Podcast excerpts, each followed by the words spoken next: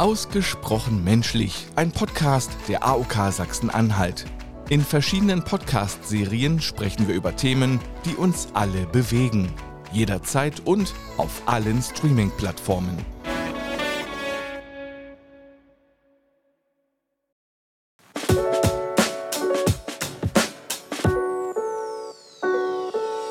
Wir müssen mal reden. Über ein Leben mit chronischer Erkrankung, mit Behinderung und über Selbsthilfe.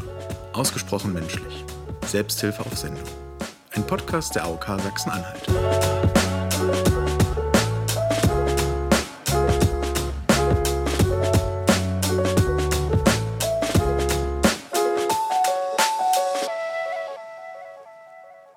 Und herzlich willkommen zur 13. Episode Ausgesprochen menschlich, Selbsthilfe auf Sendung. Mein Name ist Robert Grützke und in jeder Episode rede ich mit Menschen über ihre Erfahrungen in der Selbsthilfe, Selbsthilfearbeit und alles, was wir hier so auf dem Zettel zu stehen haben.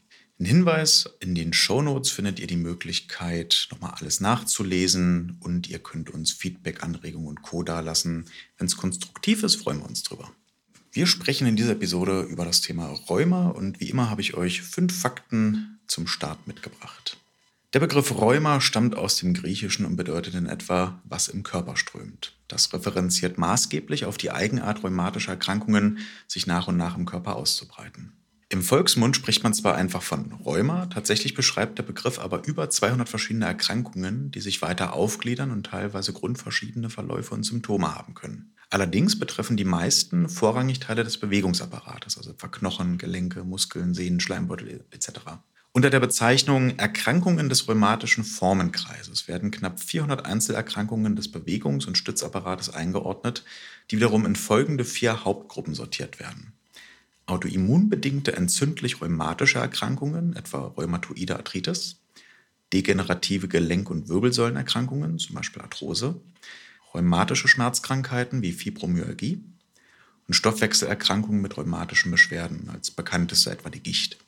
Laut der Deutschen Gesellschaft für Rheumatologie sind muskuloskeletale Erkrankungen in Deutschland die wichtigste Ursache für anhaltende Schmerzzustände und Funktionseinschränkungen. So leiden etwa 10 Millionen Menschen an chronischen Erkrankungen des Stütz- und Bewegungsapparates.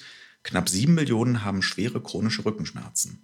Als Einordnung, Muskuloskeletale Erkrankungen beschreibt allgemein Beschwerden, Verletzungen und Erkrankungen des Bewegungsapparates und umfasst damit auch einen Großteil rheumatischer Phänomene. Die Krankheit, die im Volksmund häufig mit dem Begriff Rheuma bezeichnet wird, ist meistens rheumatoide Arthritis, eine Autoimmunerkrankung, bei der das Immunsystem die Gelenkinnenhaut angreift. Das äußert sich dann etwa in Schmerzen in Gelenken, Knötchen unter der Haut, Gelenksteife nach dem Aufstehen oder auch einfach eine allgemeine Erschöpfung. Und damit komme ich zum Gast dieser Episode.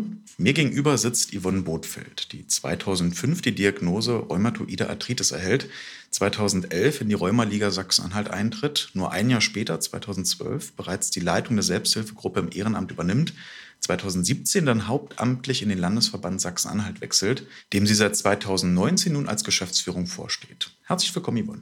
Hallo. Habe ich alles richtig aufgezählt? Ja, hört sich gut an. Wir steigen gleich mal direkt ein. 2005 die Diagnose rheumatische Arthritis. Nee, rheumatoide Arthritis. Rheumatoide Arthritis, genau. Kannst du uns mal mitnehmen zu dem Tag, als du die Diagnose bekommen hast? Also der Tag der Diagnose kann ich jetzt so eigentlich gar nicht mehr sagen. Also ich kann nur von dem Verlauf vielleicht so ein bisschen berichten. Also es fing an, dass ich so ja, Schmerzen in den Gelenken bekam, früh nicht mehr aufstehen konnte und es dann mittlerweile so schlimm war, dass ich selbst von meinen Kindern Hilfe zum Anziehen brauchte, dass ich meine Finger gar nicht so bewegen konnte, wie ich das hätte tun wollen, müssen, sollen können.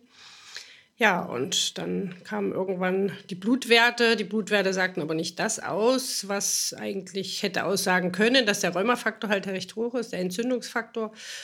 Ja, und dann hatte ich aber zu der Zeit einen sehr guten Hautarzt, der auch Sportmediziner war, sodass er gleich sagte, Mensch, es könnte auch eine Form von Rheuma sein, vielleicht Rheumatoide Arthritis und hat auch einen guten Draht zur Uniklinik hier nach Halle gehabt, sodass ich auch gleich bei dem Professor Kaiser als Patient aufgenommen wurde und der dann wenig später auch anhand mehrerer Untersuchungen und Röntgenbildern dann halt feststellte, dass es sich um eine Rheumatoide Arthritis handelt. Wie lange haben sich die Symptome bei dir vorher schon angekündigt? Ich, ich sag mal so ein halbes Jahr, halbe Viertel, ja, ein halbes Jahr bestimmt, ja. Ne. Also du hast das jetzt nicht noch jahrelang nee, vorher irgendwie nee, verdrängt? Nee, nee, und das war halt mein Glück, dass ich halt auch den guten Hausarzt hatte, den es leider nicht mehr gibt, äh, und der sich halt auch mit Rheumat rheumatischen Erkrankungen auskennt. Also es kann nicht jeder Hausarzt, also das wird nicht so, das ist so, so äh, ein großes Hauptthema und nicht jeder Hausarzt erkennt gleich auch anhand von Blutwerten, dass es halt auch eine Rheumaerkrankung sein kann. Ich habe im Vorfeld gelesen, dass rheumatoide Arthritis häufig mit Arthrose verwechselt wird, zumindest was die oberflächlichen Symptome angeht. Ja, bei der rheumatoiden Arthritis, bei mir war es zumindest so, ich hatte dicke, geschwollene, also richtig rote, warme Gelenke. Also das ist eigentlich so ein Anzeichen, dass es sich um eine rheumatoide Arthritis handelt, nicht um eine Arthrose.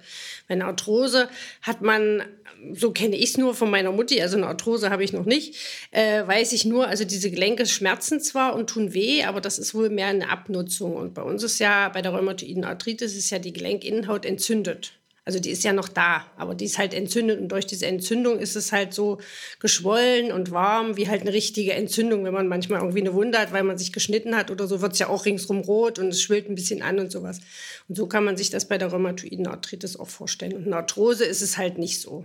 Nach so langer Zeit, du wirkst jetzt relativ abgeklärt bei dem Thema, aber wenn ich mir jetzt vorstelle, so 2005, da hat's, äh, hast du noch, jetzt haben wir 2023, Paare jünger ähm, und hattest weniger Lebenserfahrung. War die Diagnose für dich, also hatte ich das irgendwie aufgerieben oder wie bist du damit umgegangen?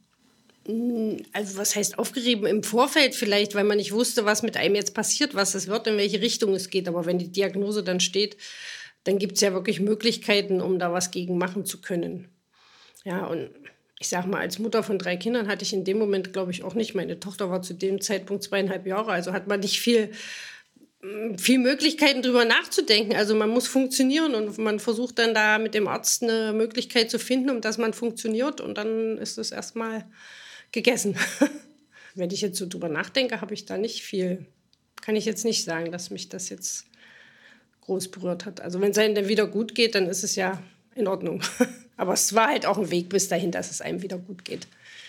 Am Anfang hat man halt schon so verschiedene Schübe das ist, mal ist es weg, dann kommt es ja mal wieder. Die Entzündung spielt auch viel, eine Ernährung spielt viel eine Rolle, gerade so bei diesen entzündlichen Prozessen dass man sehr auch auf seine Ernährung achten muss. Spannend äh, zu dem Thema. Wir haben uns im Team tatsächlich darüber vorher unterhalten, weil ich, als ich zu dem Thema gegoogelt habe, bei Ernährung äh, zum Thema rheumatische Erkrankungen meistens einen Verweis dann aufs Gewicht gefunden habe und dann zur Bewegung. Also im Sinne von gesund ernähren, aufs Gewicht achten, damit man eben genug Bewegung bekommt oder sich auch genug bewegen kann in dem Punkt. Aber was ist denn bei der Ernährung? Gibt es irgendwelche Tabus oder wird das dann individuell mit dem Arzt ausklamüsert? Also man spricht ja wirklich davon, dass man so von diesem Schweinefleisch, das enthält ja diese Arachidonsäure und die ist wohl so Entzündungsauslöser ganz stark im Körper. Das haben ja auch gerade auch so Gichtpatienten, wenn die viel, wenn die anfällig sind, gerade so, dann ähm, auf Schweinefleisch reagieren die dann halt auch sehr, oder? Aber es wird nicht generell zu einer pflanzlichen Ernährung oder so geraten? Nee, also eine gute Mischkost, sage ich jetzt mal. Also alles, was, ja, gute Mischkost halt. Ja, guten Appetit. ja. Ähm, du hast 2005 die Diagnose bekommen und bist 2011 in die Rheuma-Liga eingetreten oder bist beigetreten. Ja. Warum, also es soll nicht, es soll nicht nach einem Vorwurf klingen, aber warum erst sechs Jahre später? Was weil man, hat, ja, weil man als junger Mensch denkt, dass Rheuma eine Krankheit von alten Leuten ist. Also es weiß ja keiner so richtig, wenn man erhält eine Diagnose Rheuma, beschäftigt man sich ja nicht in dem Maß mit. Und zu der Zeit war auch, ich sag mal, Herr Google oder Frau Google noch nicht so weit, dass man nur sagen konnte, man macht einen Laptop auf oder das Tablet auf und guckt mal nach, was ist ein Rheuma. Also wenn kann man höchstens, konnte man zu dem Zeitpunkt in die Bibliothek gehen, sich irgendwelche Literatur nehmen und dann gut. Und zur Rheumaliga bin ich deshalb noch nicht gegangen, weil wie gesagt, es ist war für mich einfach noch nicht so der Zeitpunkt, dass ich gesagt habe, hier, ich kann mich da mit den Leuten, die dort äh, ja, zusammenkommen oder dort Mitglied sind, dass ich mich mit denen identifizieren kann. Also ich habe dann auch meine erste Reha-Maßnahme bekommen, weil ich ja einen Antrag auf Erwerbsminderungsende stellen musste aufgrund der Diagnose. Wie gesagt, ich war vorher selbstständig und Dann hieß es ja, in welche Richtung geht's? Dann kam natürlich erstmal die Arbeitslosigkeit, wenn man das aufgeben muss aufgrund der Erkrankung. Und dann, ja, wie geht's denn weiter? Sie sind ja eigentlich noch zu jung und möchten sie nicht. Und ich meine, na klar, möchte ich weiter im Arbeitsprozess bleiben. Und da habe ich dann äh, ja, das Angebot angenommen, habe beim Arbeitsamt da so einen Vermittler gehabt und äh, dann kommt man ja auch in diese Reha-Stelle rein und die haben gesagt, na ja, dass man bei denen dann auch wie vielleicht aus der Statistik rausfällt, weil die können ja eh nicht, können mich ja eh nicht vermitteln, wenn ich chronisch krank bin, soll ich einen Antrag auf Erwerbsminderungsrente stellen. Und das habe ich getan und die Rentenversicherung sagte dann, ja, hier, wir haben auch so Reha-Berater. Ähm, wie sieht es denn aus? Haben Sie Interesse im Rahmen dessen, was vielleicht noch geht, eine Umschulung zu machen? So, und dann habe ich das getan, war ich drei Tage in Leipzig, da gibt es das BFW, Bildungswerk, mhm, weiß ich jetzt nicht weiter, wie das heißt, aber jedenfalls kriege ich da so ein Angebot von der Rentenversicherung, drei Tage dort so Tests zu machen, äh, was denn für einen in Frage kommt, in welche Richtung man diese Umschulung denn machen könnte. Weil als Patient Rheumatoide Arthritis, man darf nicht lange stehen, man darf nicht lange sitzen, man darf nicht lange laufen, man darf nicht im Kalten, nicht im Nassen und da kommen schon viele Faktoren zusammen, die man eigentlich nicht mehr darf. Und ja, da kam halt raus, dass ich geistig halt noch fit bin. Und äh, ja, dass ich mich dann halt entschieden habe, dass es äh, was ins Büro. Also es geht nur was in, im Büro. So, und was nimmt man da? Konnte ich mir dann aussuchen, ob ich jetzt Industriekaufmann mache oder irgend sowas in der Richtung, irgendwie einen besonderen Kaufmann. Und dann habe ich gesagt, gut, dann nehme ich die allgemeine Bürokauffrau mache ich dann noch mal eine Umschulung zur Bürokauffrau und das war eigentlich auch ganz gut, weil man kann in viele Unternehmen reinschnuppern. Also damals war ja auch der Arbeitsmarkt noch nicht so, dass man nur sagt, hier, man wird überall gleich genommen, wenn man da vor der Tür steht. Äh, ja, man hatte auch arge Probleme am Anfang, da so eine Stelle zu finden, wo der Arbeitgeber sagt, ja, wir stellen Sie ein als Lehrling, als Erwachsenenlehrling, sage ich jetzt mal. Und für mich war es halt auch eine Umstellung, dann wirklich noch zwei Jahre noch mal die Schulbank zu drücken und damit richtigen auszubilden.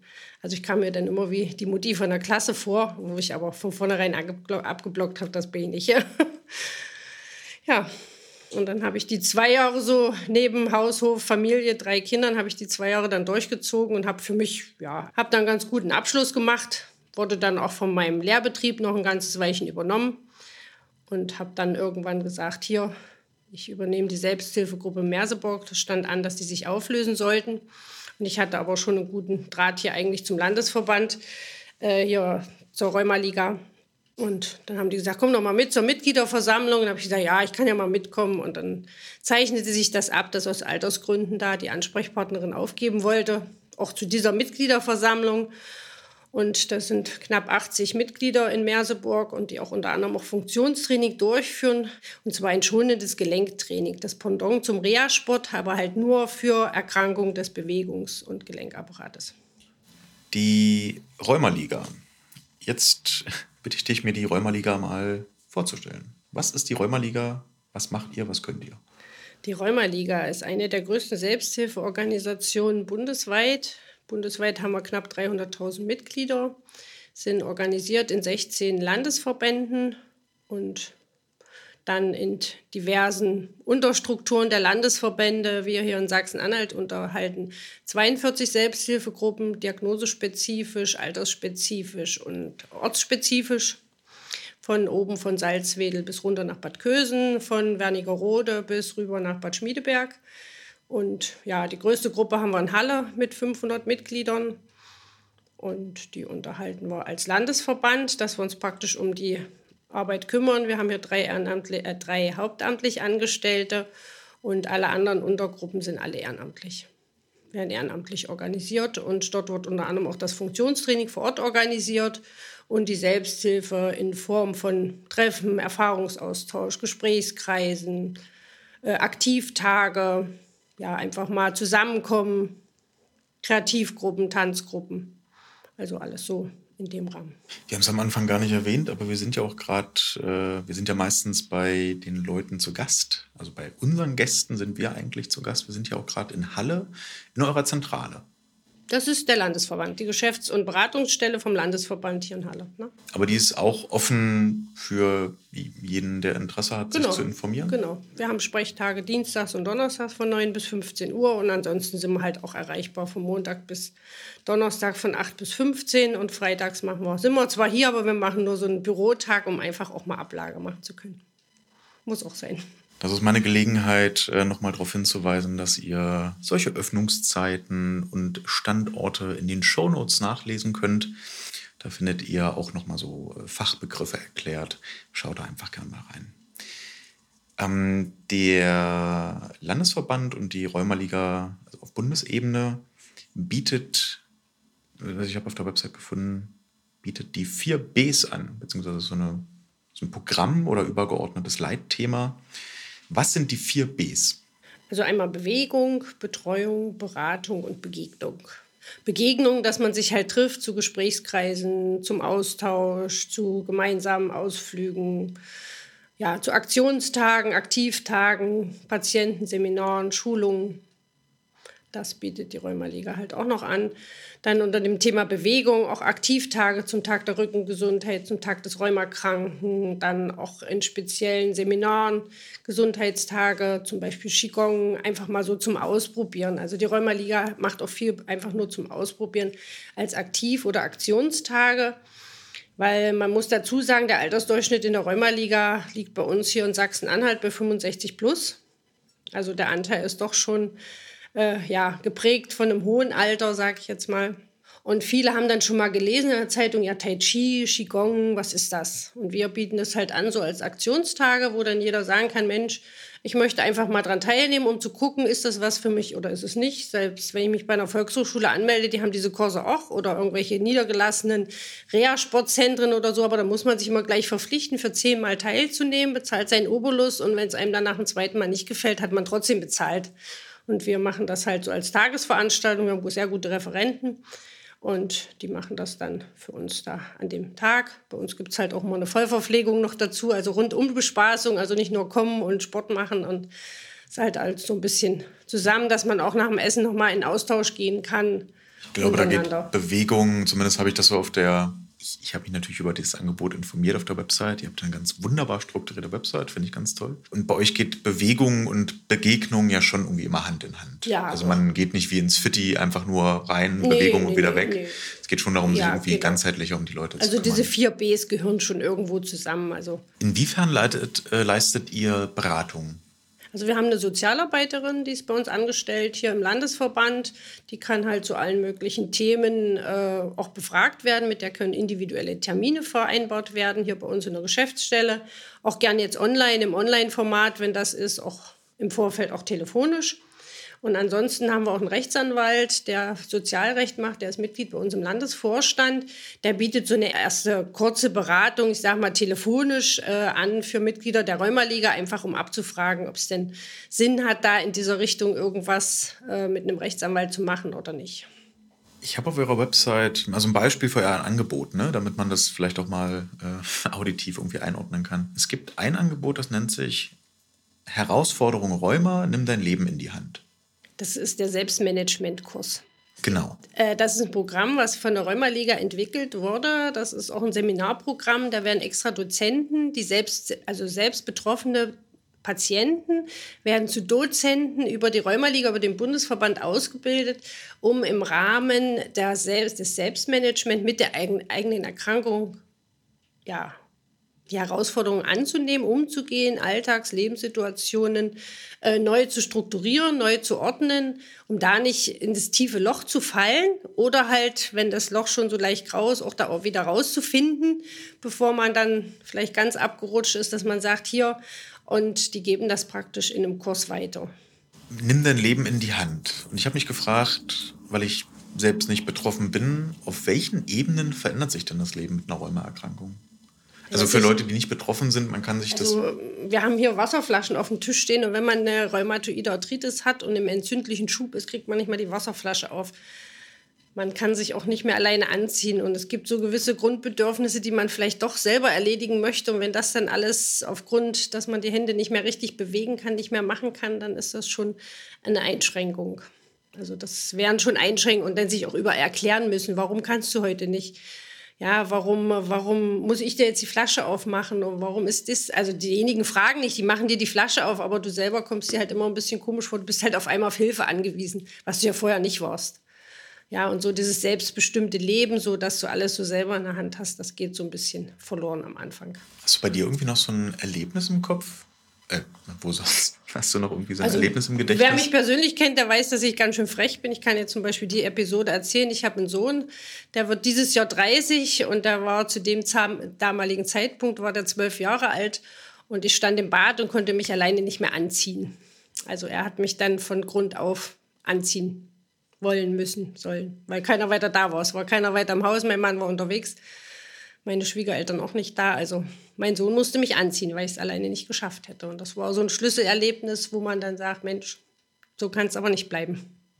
Ich vermute mal, das frustriert und ich, also mir würde sowas Angst machen, weil ich glaube ich auch einfach der Typ dafür bin, vor sowas Angst zu haben, wenn man so plötzlich einer Immobilität erliegt. Mhm. Aber du wirkst als Mensch anders, also du scheinst damit anders einfach umzugehen. Erlebst du das Erlebst du das in der Selbsthilfearbeit auch so verschieden? Also es ist unterschiedlich. Also ich bin dem Thema, stehe dem Thema schon ein bisschen anders gegenüber. Also ich mache, A, habe ich die Erkrankung schon länger, ich habe mich viel mit der Selbsthilfe beschäftigt und ich weiß, dass es mir einfach gut tut, ja, auch mit anderen mal ins Gespräch zu kommen. Und wir haben ja jetzt erst äh, wieder einen Gesprächskreis hier in Halle für die Rheumatoide Arthritis ins Leben gerufen. Der hat sich jetzt am 27.04. das erste Mal getroffen. Und den haben wir ausgeschrieben über die Zeitung, über unser Blatt, über den Rheumaspiegel. Und der wurde sehr gut angenommen. Und da merkt man ja auch, dass nicht alles mit dem Internet zu klären ist, auch nicht alles mit NetDoktor, dass man sich was nachlesen kann oder so. Einfach so die eigenen Erfahrungen sind wichtig. Ja, also die da im Kreis saßen, wir waren, glaube ich, acht Teilnehmer, hatten alle eine Rheumatoide Arthritis als Diagnose, bis auf eine Dame. Aber jeder hat eine andere Geschichte und jeder hat so einen, ja, so einen anderen Ausgangspunkt und jeder empfindet das auch anders. Ja, also ich sag mal, mir tun auch abends die Gelenke weh, wenn ich zu lange im Garten war und ich habe auch manchmal Kieferschmerzen, aber ich ordne das nicht so meine rheumatoiden Arthritis zu. Es sind einfach so ja Beschwerden des Lebens. Ja, also ich bin mittlerweile 52 und da hat man schon vielleicht dieses eine oder andere Wehwehchen, da ist man nicht mehr fit wie mit 30 oder so. Und dann hat man aber auch Patienten dabei, in diesem, die das anders sehen ja, die dann alles auf diese Erkrankung, das kann doch nur und ich muss jetzt das Medikament und ich muss das, das und jenes noch dazu nehmen. Ja, ich habe mein Biologika, das kriege ich einmal die Woche, kriege ich das gespritzt und dann ist es das, ja. Und ich sage, das ist das. Ich habe keine entzündeten Gelenke mehr, man sieht es mir nicht an. Und von daher komme ich damit gut klar. Wir müssen keinen äh, zu tiefen oder zu abweichenden Exkurs zum Thema machen, aber Biologika, vielleicht du als äh, Betroffene, wie läuft das ab? Du bekommst es einmal die Woche? Ja, also ich habe es früher mal als Infusion bekommen und dann kam aber Corona dazwischen. Da wurde es unter anderem auch für die Corona-Patienten genommen, deshalb nicht mehr als Infusion. Dann bin ich auf diese Pens zum selber spritzen gekommen. Äh, ja, das muss man einmal die wöchentlich sich selber spritzen. Und ich kann es mal kurz vorlesen, weil so aus dem Kopf ja, weiß ich es nicht. Ich habe mir hier von der Rheumaliga gibt es so ein schönes Merkblatt zum Thema Biologika, Biosimulars. Das sind praktisch Biologika sind die eigentlichen Stoffe und Biosimulars sind diese nachgemachten Stoffe, wenn irgendwann mal die Firma sagt, hier, wir geben das Rezept frei. Also Biologika sind gentechnisch hergestellte Eiweißstoffe, die aus lebenden Zellkulturen gewonnen werden. Sie greifen in Mechanismen der Krankheitsentstehung ein, indem sie gezielte bestimmte entzündungsfördernde Substanzen des Immunsystems abfangen, ausschalten und ihre Bindungsstellen besetzen und damit blockieren. Ich muss auch sagen, ich habe einen sehr guten äh, Rheumatologen. Ich bin jetzt nicht mehr bei dem Professor Kaiser, sondern ich bin bei dem Oberarzt Dr. Schäfer hier bei uns in der, Hund in der Uniklinik in Halle und habe dadurch auch das Glück, schon frühzeitig an dieses Medikament gekommen zu sein äh, oder bekommen zu haben, verschrieben. Um, auch sehr großes Glück, wenn ich darüber nachdenke, dass es eins ist, was sofort gegriffen hat. Also es gibt auch Patienten, die mehrere ausprobieren mussten, bis sie dann ihr richtiges Biologika gefunden haben. Aber ich bekomme es jetzt, glaube ich, schon seit ja, neun oder zehn Jahren und komme damit sehr gut zurecht. Und äh, das bezahlt die Krankenkasse? Ja. Okay. Gut zu wissen. Das, was Yvonne gerade vorgelesen hat, das findet ihr natürlich, ihr wisst wo. Wir haben eben schon ganz viel über das Thema, oder wir haben das Thema Alter immer mal wieder angerissen. Und im Vorfeld hast du uns äh, den Begriff junge Rheumatiker mit in den Raum gestellt. Das hatte ich nicht auf dem Zettel, aber du zum Glück. Und deswegen kannst du uns mal erzählen, was sind die jungen Rheumatiker? Also Rheuma ist ja nicht nur eine Erkrankung der alten Leute, gerade so entzündliche Sachen, sondern es beginnt ja schon im Kleinkindalter, im Babyalter. Es gibt ja schon Babys von ein paar Monaten, wo dann die Diagnose Rheuma gestellt wird. Bin ich aber jetzt nicht so involviert, inwieweit. Also wir haben eine Gruppe junge Rheumatiker. Das sind so die Rheumatiker in der Mitte ihres Lebens. Ich sage mal zwischen 18 und 35 ist unsere Gruppe. Und die wird auch von einer ehrenamtlichen Rheumatikerin ähm, geleitet. Das ist die Nancy Sommer, die das mit sehr viel Herzblut macht. Und ja, das sind halt die jungen Rheumatiker. Wie unterscheidet sich wohl die, also mit, den, mit dem Erfahrungswert, den du hast, wie unterscheidet sich die Arbeit mit jungen Menschen von deiner, von deinem, von deiner aktuellen Bubble? Bei den jungen Rheumatikern ist es wirklich denn so, dass auch so die wie, bei, wie es halt bei mir auch war, dass man halt seinem normalen Beruf nicht mehr nachgehen kann, dass was man vielleicht mal gelernt hat, wo man eigentlich seine Berufung mal gesehen hat, wo man sagt, hier, das wollte ich aber gerne mal werden, das möchte ich jetzt auch meine nächsten 50 Jahre im Arbeitsleben mal gerne machen, weitermachen, dass man das auf einmal nicht mehr kann. Ja, und dann kommt ja auch noch die Familie dazu, dann kommt die Schwangerschaft dazu. Kann ich mit diesen ganzen Medikamenten überhaupt schwanger werden? Wann muss ich die absetzen? Also das sind so Themen, was die jungen Rheumatiker eigentlich mehr beschäftigt, so Familie, Familienplanung, ähm, Selbstständigkeit erhalten was halt bei den Älteren halt nicht mehr ist. Also da denkt, glaube ich, Kinder mehr über Schwangerschaft nach. Also ich kann es mir nur vorstellen, aber so soziale Themen sind bestimmt auch noch mal ein genau, bisschen fetter gerade so Erwerbsminderungsrente, Schwerbehindertenrecht und alles sowas. Äh, Arbeitgeber, wir haben auch sehr schöne Broschüren im Job mit Rheuma, dass man auch mit Rheuma weiterarbeiten kann. Also wenn ich damals hier 2007, wo ich zu meiner ersten Reha-Maßnahme war, äh, gesagt hätte, ja, ich kann nur noch zwischen drei und sechs Stunden arbeiten bei dem Abschlussgespräch, dann wäre ich heute schon EU-Rentner. Und das schon seit vielen Jahren. Wo ich wirklich gesagt habe, ich meine, nee, ich kann noch sechs bis acht Stunden arbeiten. Also ich habe damit kein Problem. Also mit 34 habe ich mich noch nicht so in der Rentnerrolle gesehen.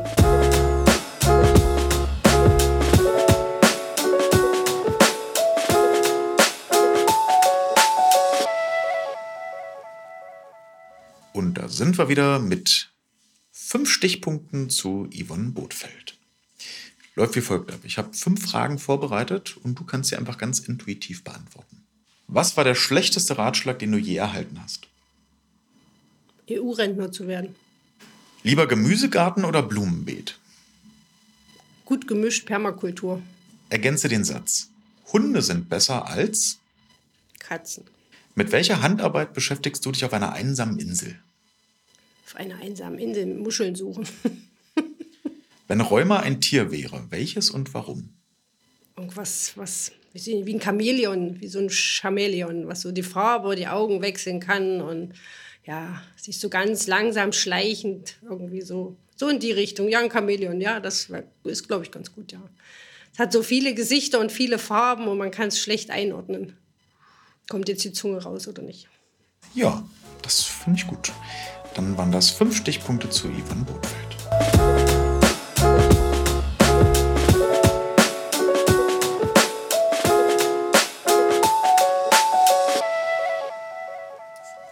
Yvonne, ich habe drei Sachen vorbereitet. Und zwar Vorurteile. Also die habe ich nicht vorbereitet, die habe ich nur gesammelt. Äh, wir haben vorhin schon über Alter gesprochen und generell äh, über Vorurteile zum Thema Rheuma. Und weil genau das mich auch im Vorfeld ein bisschen umgetrieben hat, habe ich einfach mal so drei gängige Vorurteile, Klischees rausgesucht und ich würde die einfach mal nüchtern vorlesen und du lässt einfach mal deine Gedanken dazu fließen. Wir versuchen es. Also, pass auf. Folgende Vorurteile gibt es heutzutage zum Thema Rheuma. Nur alte Menschen bekommen Rheuma. Stimmt nicht. Also Fehlinformation. Ja, also wie gesagt, es fängt ja schon im Babyalter an, dass da immer Erkrankungen diagnostiziert werden und geht bis hoch ins hohe Alter. Ähm, Man hat aber Glück als junger Mensch, wenn ich das so zusagen darf, gerade so diese juvenile Arthritis nennt sich das, diese Arthritis im Jugendalter, Kindes- und Jugendalter, dass die sich verwächst. Also dass man die dann ab einem gewissen Alter oder nach der ersten Schwangerschaft dann nicht mehr hat. Ah, ähm, genau sowas lest ihr auch in den Shownotes nach. Da recherchieren wir nochmal nach und packen euch Quellen zum Nachlesen äh, in den Text. So, zweites. Gegen Rheuma hilft nur Cortison. Also ich bin kein Arzt. Äh, ich selber habe Cortison nicht vertragen. Ich habe Cortison abgewählt, weil ich äh, ja, Ausschlag bekam. Die, Schlaum, äh, die Schleimhäute entzündeten sich im Mund und alles, was man so an Schleimhäuten hat. Und wo ich dann gesagt habe, hier, das ist nicht mein Medikament. Und daraufhin wurde ich aufs Biologika eingestellt und komme damit auch als einziges Medikament sehr gut hin. Äh, Cortison kann ich nicht zu sagen, aber es ist immer so äh, die erste Alternative, um auch diesen Entzündungsprozess runterzubekommen. Gerade so dieses Cortison ist ja dafür bekannt, diese Entzündungsprozesse zu stoppen. Also die Ärzte machen damit gute Erfahrungen, die Patienten auch, dass sie praktisch hoch andosiert werden und dann immer nach unten. Dann gibt es auch Patienten, die so eine gleichbleibende minimale Dosis haben, ähm, die ich damals auch beibehalten sollte. Aber wie gesagt, das hat bei mir nicht funktioniert und ich selber habe auch so kein, ja, bin nicht so der Freund von Cortison. Aber das muss jeder Arzt und jeder Patient für sich selber entscheiden. Ich kann nur sagen, ich habe, wenn ich im schweren Entzündungsprozess war, gute Erfahrungen mit dem Fasten gemacht, mit dem Heilfasten. Heilfasten? Ja, genau. Also ich habe wirklich Heilfasten gemacht, wirklich so komplett runtergeschraubt, weil der Körper dann dieses körpereigene Cortisol ausschüttet im vermehrten Maße. Aber da kann man sich ja vielleicht anderweitig auch noch mal erkundigen zum Thema Heilfasten bei Rheuma. Das ist ein Stichpunkt, den ich auch noch mal nachrecherchiere.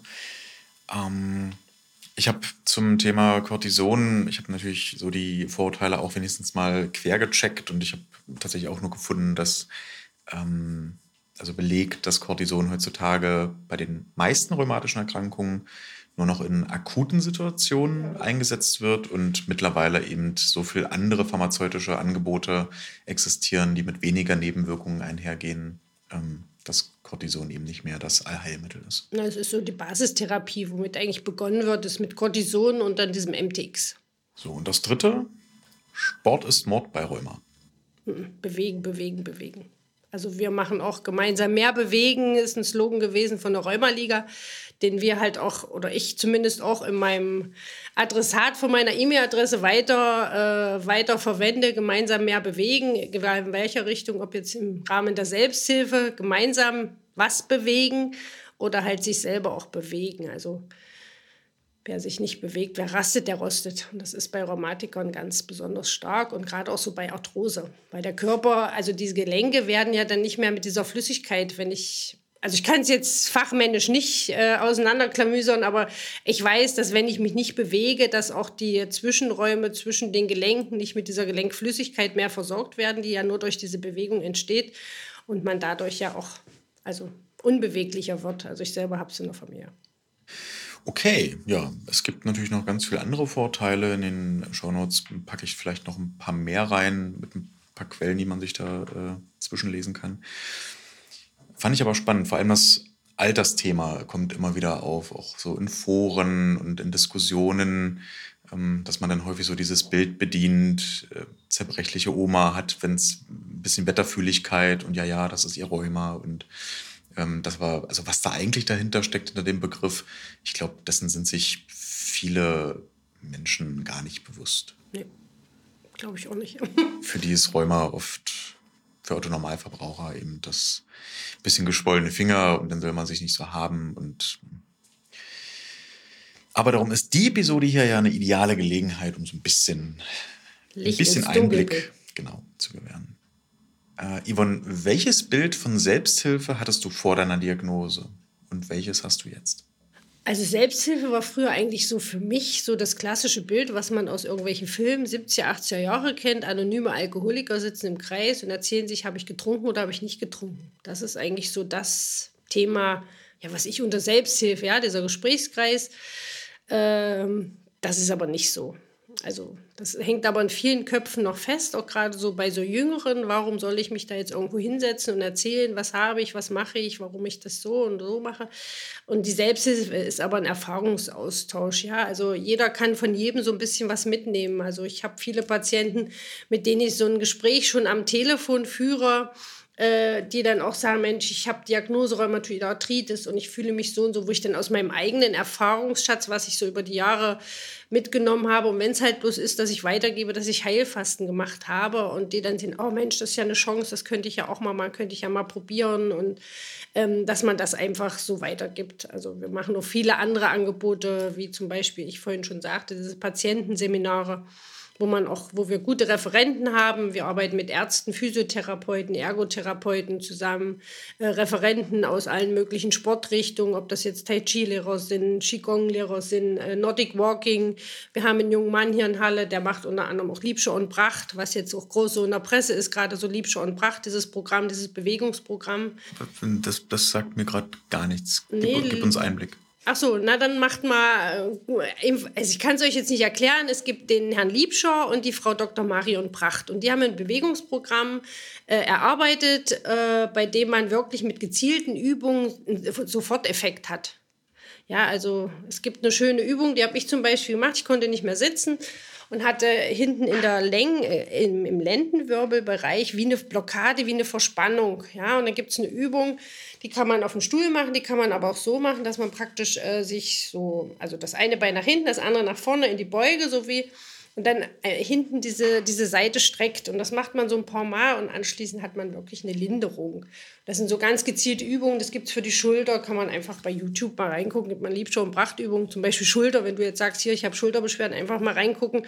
Und dies sind so gezielte Übungen. Und der junge Mann hat sich dem so ein bisschen angenommen. Und da hatten wir auch dieses Jahr zum Tag der Rückengesundheit einen Aktionstag gemacht mit ihm, der sehr gut angenommen wurde. Und ja, schönes Programm. Ja, das klingt gut. Äh, wie hat sich denn dein Bezug zur Selbsthilfe oder Selbsthilfearbeit entwickelt, seit du in der Rheumaliga bist? Ja, dass ich mich den, den Sachen so ein bisschen angenommen habe. Erstens dahin raus, daher raus, dass ich, der, dass ich die Selbsthilfegruppe auflösen sollte, dass niemand da gewesen ist, der sie übernimmt. Und ohne eine Führung geht es halt nicht. Da muss jemand da sein, der sagt, hier, wir machen das zusammen oder ja, ich organisiere das. Also meistens geht es ja so um die Organisation, um das ja, Ganze ringsrum, um so eine Gruppe auch bei Laune zu halten. Und ja, da habe ich dann angefangen, mich für die Selbsthilfe zu interessieren und bin dann da so eingestiegen. Bleiben wir ganz kurz bei der Selbsthilfegruppe.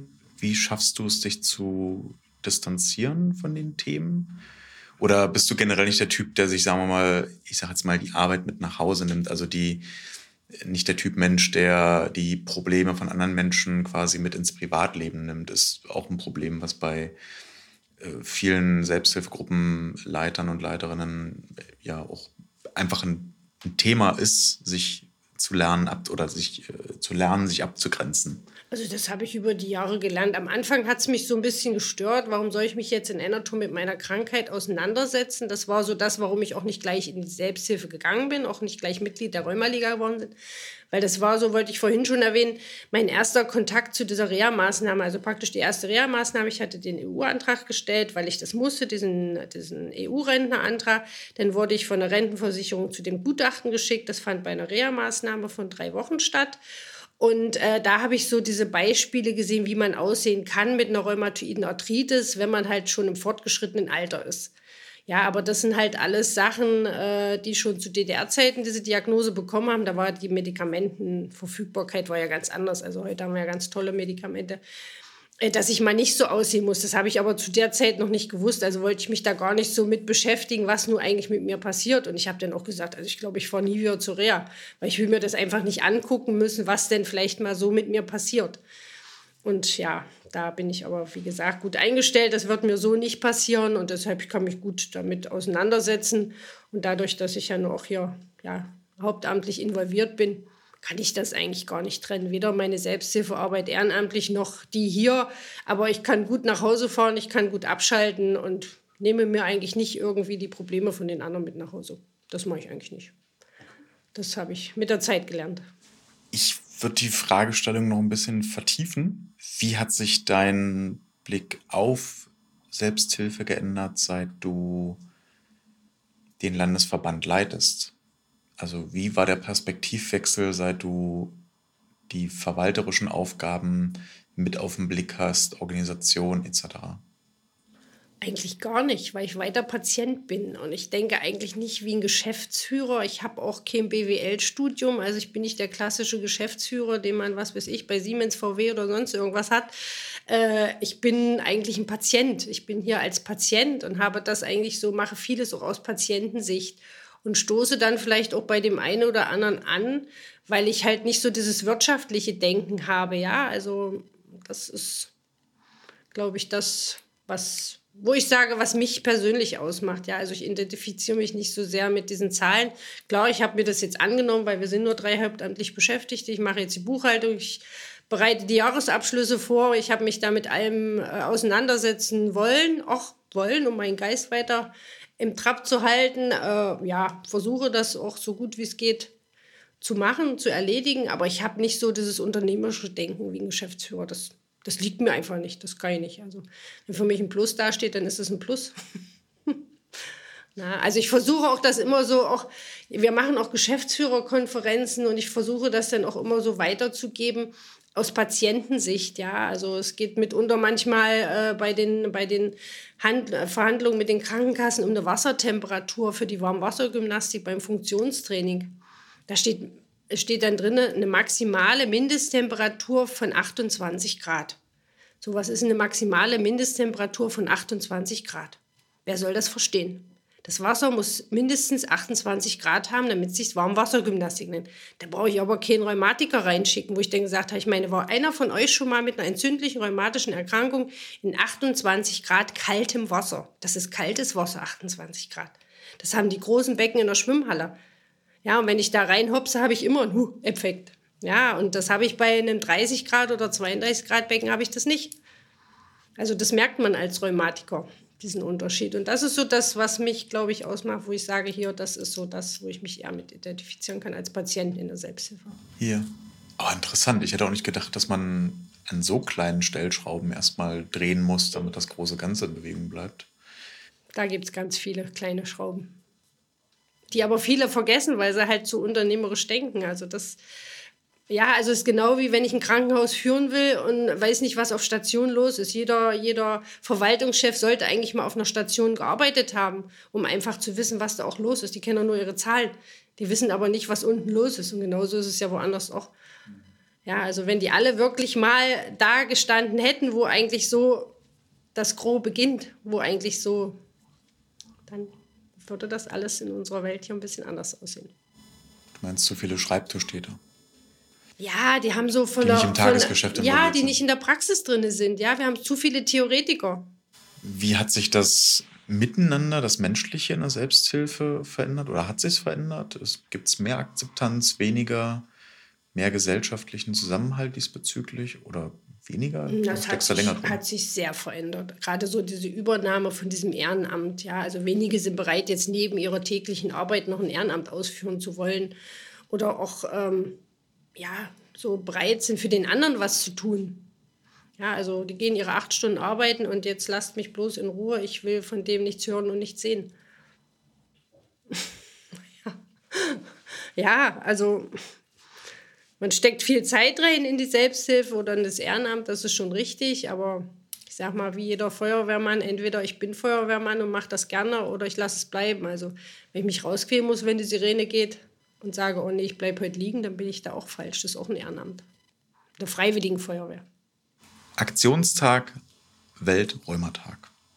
Habe ich hier noch auf, meiner, auf meinem Moderationszettel gibt es tolle Aktionen in verschiedenen Landesverbänden. Ich muss aber gestehen, der Landesverband Sachsen-Anhalt hat da wenig, wenig zu beigetragen. Im letzten Jahr hatten wir zu der Zeit unser Ehrenamtlerseminar. Das ist ein Treffen mit den Ansprechpartnern und Verantwortlichen der einzelnen Gruppen, mit denen wir uns als Landesverband einmal im Jahr treffen, zu einer dreitägigen Veranstaltung.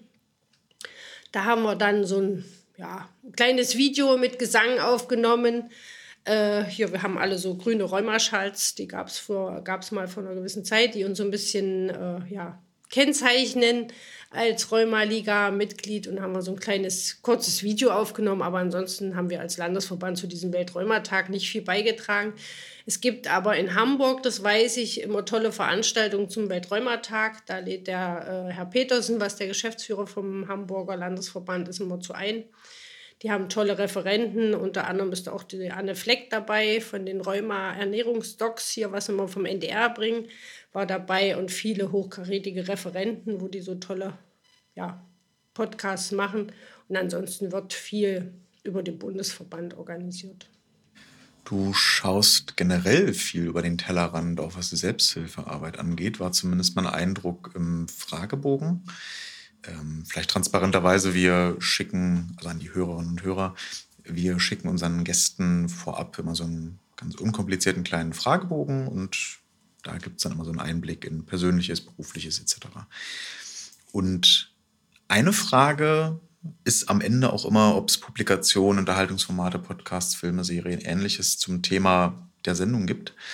Und du hast darauf hingewiesen, dass es in Baden-Württemberg ein kostenfreies Bewegungsprogramm gibt. Genau. Ähm, können wir erstmal in den Shownotes mit notieren, aber ich finde da viel spannender, dass du, hast du generell alle Bundesländer in dem Punkt dann im Blick, also was so die anderen Rheuma oder die anderen Landesverbände so organisieren? Steht ihr im Austausch miteinander? Ja, also wir treffen uns einmal online als Geschäftsführer. Pandemiebedingt muss man dazu sagen, hat sich das so ergeben.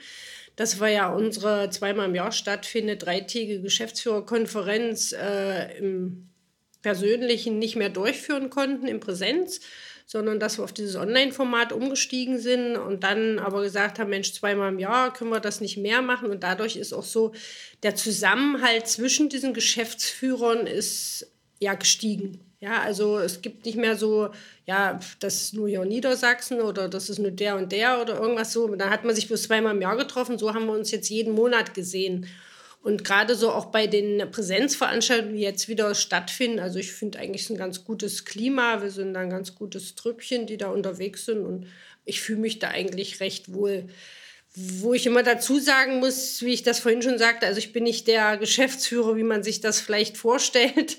Ähm, ja, ich nehme mir vieles an. Ich stelle vielleicht auch mal eine Frage, die da vielleicht gerade nicht hingehört vielleicht manchmal auch ein bisschen naiv, aber das kann ich gut mit umgehen. Ähm, gerade weil ich Patient bin, ja, fühle ich mich eigentlich ganz wohl. Wie siehst du die Anliegen und Bedürfnisse von Rheuma-Betroffenen in der Öffentlichkeit, auch in der Politik, Wirtschaft etc.? Das läuft über den Bundesverband, da sind wir sehr gut aufgestellt. Na, also wir haben ja die Präsidentin, das ist die Frau Schmale-Grete, die uns dort vertritt und wir sind eigentlich in vielen Gremien mit drin. Also ich kriege das bloß so am Rand mit. Ich habe nicht viel Zeit, muss ich ehrlich gestehen, mich mit den Themen, was so politisch ist, auseinanderzusetzen. Aber wir sind da wohl gut aufgestellt. Und auch ähm, zumindest sehr präsent, was ich jetzt hier so genau. überblicken kann.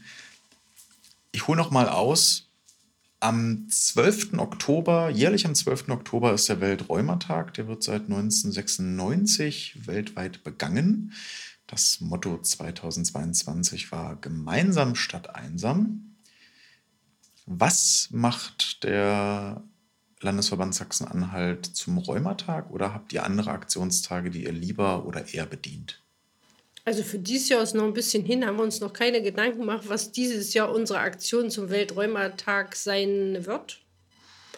Äh, sind wir noch in der Findungsphase. Also ich, Nee, halt, halt, stimmt nicht. Stimmt nicht. Wir machen einen Aktionstag im Live in Magdeburg. Das ist ein Reha-Zentrum, wo unsere Selbsthilfegruppe Magdeburg oder die Arbeitsgemeinschaft nennt sich ja Magdeburg äh, involviert ist. Die führen dort ihr Funktionstraining im Wasser durch. Die haben ein sehr schönes Warmwasserbecken, sogar mit 32 Grad, wo die Teilnehmer sehr, sehr glücklich sind, dass sie dort Sport machen dürfen. Und äh, da haben wir verabredet, dass wir da bei denen einen Aktionstag machen, wo man einfach mal über die Rheumaliga reinschnuppern kann, in dieses Bewegungsbad, vielleicht auch in die äh, einzelnen Bereiche, die die haben. Also ich kenne dieses Live leider persönlich noch nicht. Ich konnte meinen Termin bisher noch nicht wahrnehmen, um da vorstellig zu werden. Aber wir haben den Termin festgemacht für den 12.10. und werden da in Magdeburg so einen Aktionstag durchführen. Wird natürlich bloß eine Veranstaltung von uns vom Landesverband hier sein, weil, wie gesagt, wir sind nur drei Mitarbeiter und überall können wir nicht sein. Hat der Tag, also nimmst du das wahr, dass der Aktionstag oder eben andere Aktionstage tatsächlich einen Stellenwert haben? Ich habe auch den Eindruck, dass das in der Selbsthilfearbeit schon sehr unterschiedlich von Krankheit zu Krankheit, welche, welchen Stellenwert die Aktionstage jeweils haben. Also diese Aktionstage sind ja nicht gebunden an irgendwelche öffentlich ausgerufenen Tage wie Tag der Rückengesundheit oder Tag des Welträumertag oder es gibt einen Tag der Osteoporose und es gibt einen Tag.